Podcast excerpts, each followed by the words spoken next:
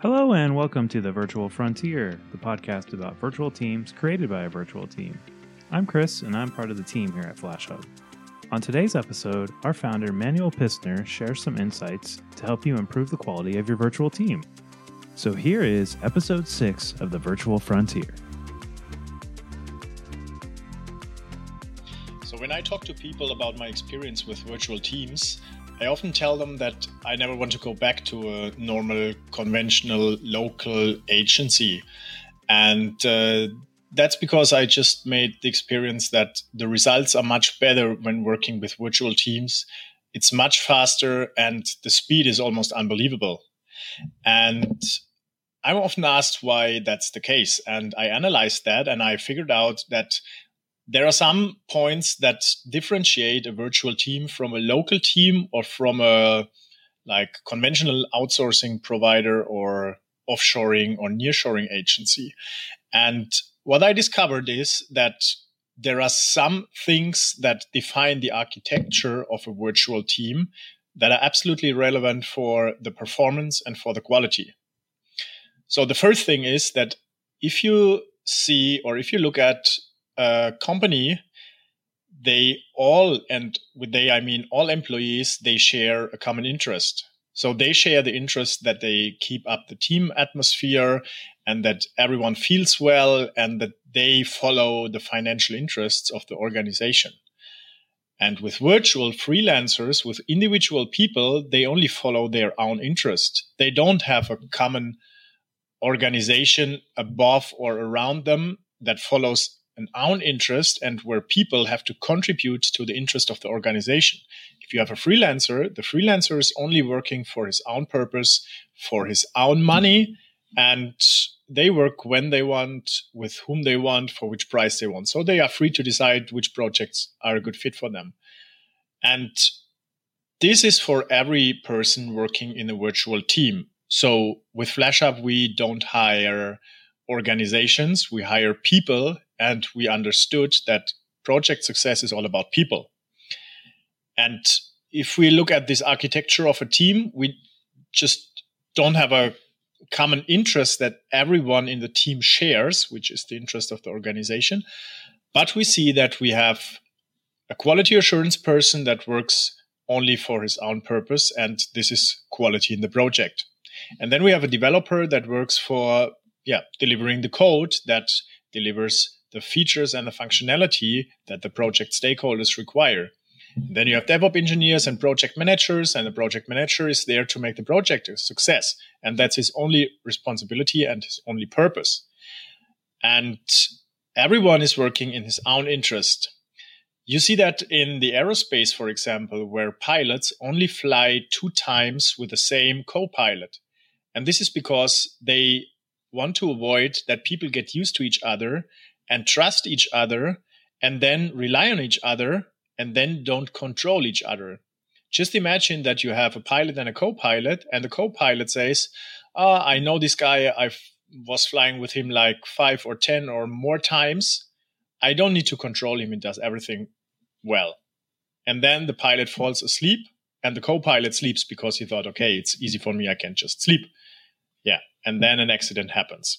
And that's this is a principle that the aerospace uh, industry already made to their base for quality in yeah in the group of pilots. And that leads to huge quality. If you see during the last years the number of accidents with airplanes decreases every year. And we use this as a synonym for what we do with virtual teams. So we split the roles to very fine grained roles. Every person is an expert. Every person does not know the other team members, and every person gets a rating of his performance, which is based on the role that this person takes. And this is how they work in the project. They take it very serious what they do, and they take it very serious what is their impact to the quality of the project. And usually they don't care about how the others do. From a personal perspective, this might not be good for a team, but it is in fact because it's good for the project. It's good for the project if people don't trust each other and people know that they need to do their work and the project needs them. and it needs them to deliver good quality. If they trust each other, they will never watch each other in a from a critical perspective, and the developer will most likely never argue with a developer or with a quality assurance guy if the quality criteria is not met. And this is because they want to ensure that the team has a good atmosphere and there are no arguing people. That's good for the team, but that's not good for the performance and not so good for the project. And if you turn this principle around and don't make a project rely on trust and on relationships and don't make the project success depend on these things but turn it around and make or provide a system a system that ensures that quality happens and that projects can succeed then you will see that people build relationships because they have grown trust and you see that people will deliver better and better performance if they see that the system works and they can rely on the system. This is a completely different thing, and we support them by automation so that every expert does not have to struggle with the administrative work around the project, but every expert can really focus on what they need to do to contribute their best possible results to the project. Um, another principle is the 4I principle. So we never let one expert walk alone. There is always another expert that does a review. And if it is just for a small or short amount of, uh, of hours, that means if you have a quality assurance person, don't rely on this quality assurance person. Take another one if you want to be sure that quality is really good. It is even more important for um, critical things like the architecture. Um, when we've been a yeah normal agency in the past years, we always had the situation that when there is a new project, we asked the most experienced team lead or architect in our team because people trust this person. Even if this is a new technology that this team lead or architect might have no experience with, people go to this person because they trust him and they rely on these people or in this person. This results in some situations that you give trust to a person and the person thinks that okay i don't want to disappoint people so i will take this job serious and even if i have no experience with that technology i give my best and i try to build an architecture that works. And then people trust this person and this person delivers results but you have no idea if the result is really good if the architecture will work and if, if this is the best result that you can get. But you take it because you don't ask anybody else and you don't want to show the person that you don't trust him because mm-hmm. everything is built on trust and personal relations. So, what we do in a virtual team is if we hire an architect, we assume or we ensure that this person has experience with the technology that we use in the project. But we don't trust this person because we don't even know this person. We just did an interview and an assessment center, and we had another expert interview. But anyway, this person needs to prove that he or she can deliver results. And once there is an architectural plan, we find another expert and let this person review the results of the other expert. That means we have one person that creates the architecture and another expert that has proven track record with this type of technology does a review. And you can extend that. You can even hire another person for like five hours and let this person review. And then you have a very, very transparent um, idea if this architecture is really good and others see that in the same way or not. We do this, for example, um, for estimations. If we want to know how much time it will cost to implement a different feature, we could ask one single person and trust that this person has all information. But what happens in reality that this person does or makes some assumptions that are the base to fill gaps in the concept or the requirements, which are most likely just rough requirements that you need to give an estimation for. But this person will not tell the assumptions to somebody that needs the estimation. And then you have the requirements and you have a number, and then you give it to somebody, and somebody else will do the implementation. And you hope that this person has the same assumptions as the one that gave the estimation, but most likely it will not be the case.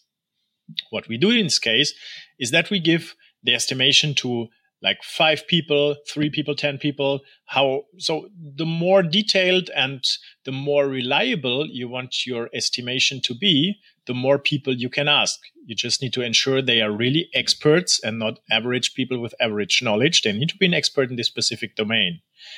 And then you give, let them give an estimation. And if you see that everyone is around the same figures, that's good. Then you know, okay, you have a real estimation that matches uh, the real world and not only the world of one individual person. But what happens if you have completely different numbers? So one estimates like 10 days, another one 20 days, another one two days. Then you have no idea which person to trust. And then forget about trust and rely only on real things. And how to get real things is to make assumptions visible. That means you put all these people that gave an estimation into a video call and you ask them, why did you es- estimate 10 hours or days? And why did you estimate 30 hours or days? And then let them discuss. So ask them, what is your assumption? What is your assumption? And make your notes. And after this discussion, which would will take like an hour, maybe two hours, then you know what this and that people assumed. And you can let them discuss what is the criteria for this assumption or for the other assumption. And then you you let them discuss and you let them find a solution for the different assumptions.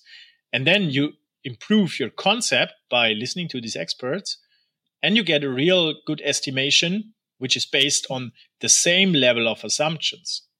And this is much more close to reality than if you hire the most experienced person in your company, which is only one person that brings his or her own experience to your estimation. And when you see that people interact and think with this kind of system that you can you can build your team with different components or different roles of experts that's like yeah, it's similar to cloud technology where you, if you go to Amazon AWS and you want to build your infrastructure, you can just go there and like create a new EC2 instance to have a virtual machine and run it. That's a very simple thing, and this machine does everything. But AWS or Amazon AWS is built to to provide um, a tool set for building complex virtual infrastructures. You can pick from a very very complex and um, diverse tool set and build a whole platform of components that integrate well with each other. And that's what we do with our virtual teams. See the experts and their skills as a tool, as a component, and put them together in the right way on the right platform with the right communication flows, give them the right responsibility, and let them do their job. Don't tell them what to do. They are experts, they know what they should do. Otherwise, you would not have hired them. So let them do their job, give them a clear responsibility, and then you will see that things skyrocket. Because that's that's yeah that's what we experienced in the last years when we had the first time with projects that were um, about to finish 15 days before the deadline. Usually it was 50 days 15 days after the deadline and that's a that's a huge difference. Um, what you should avoid is role pollution Role pollution is something that is very dangerous for every team. That means if you hire a developer and you ask the developer to give the best, most contribution to the project as a developer. And then the situation appears that the developer should also do quality assurance and also care about the administrative stuff in the project. And of course, the project manager, uh, sorry, the developer should also have some sense for usability and make suggestions for improvements of the usabil- uh, usability and user experience. And maybe, of course, the person should do code reviews of others and manage uh, his or her own priorities. And then you have a complete pollution of the role because what is uh, the case in this scenario is that the person only has a very small amount of hours for doing development work, but you expect that this person is a developer and contributes the very best that he or she can do to the project. But the person has no time because the role is polluted and this is a very very important thing that you should avoid. Um, we try to rely on kpis which is another hint that i want to give you. Try to find out what you expect from a person. Which performance do you expect and how you can measure performance?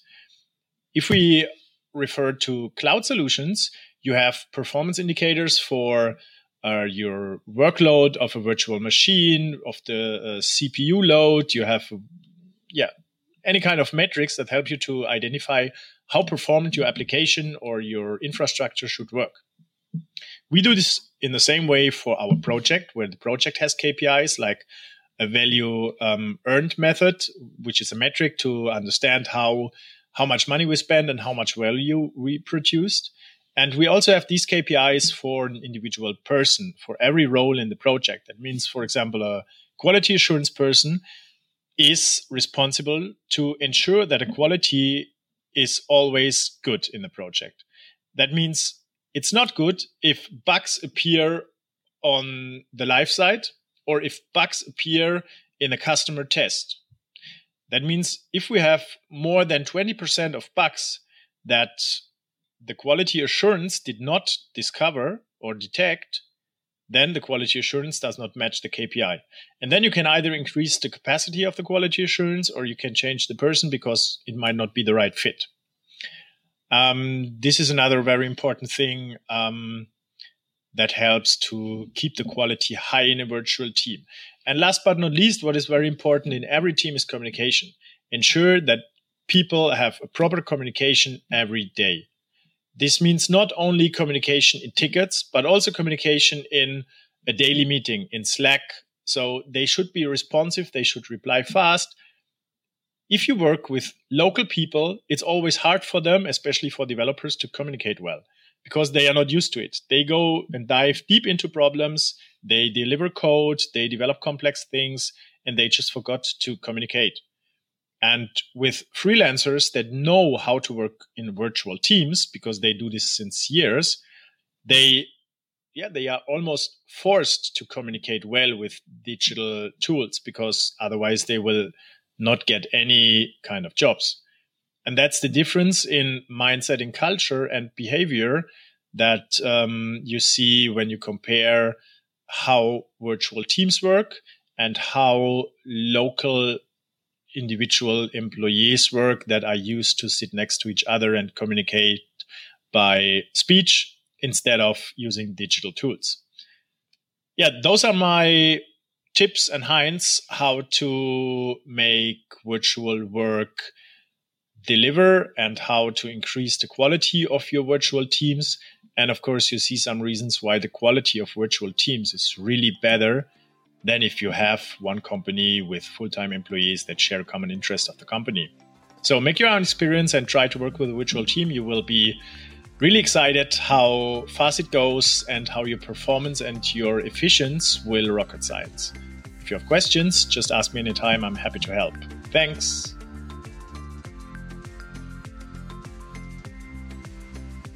I'd like to thank Manuel for sharing his insights about virtual teams with us today.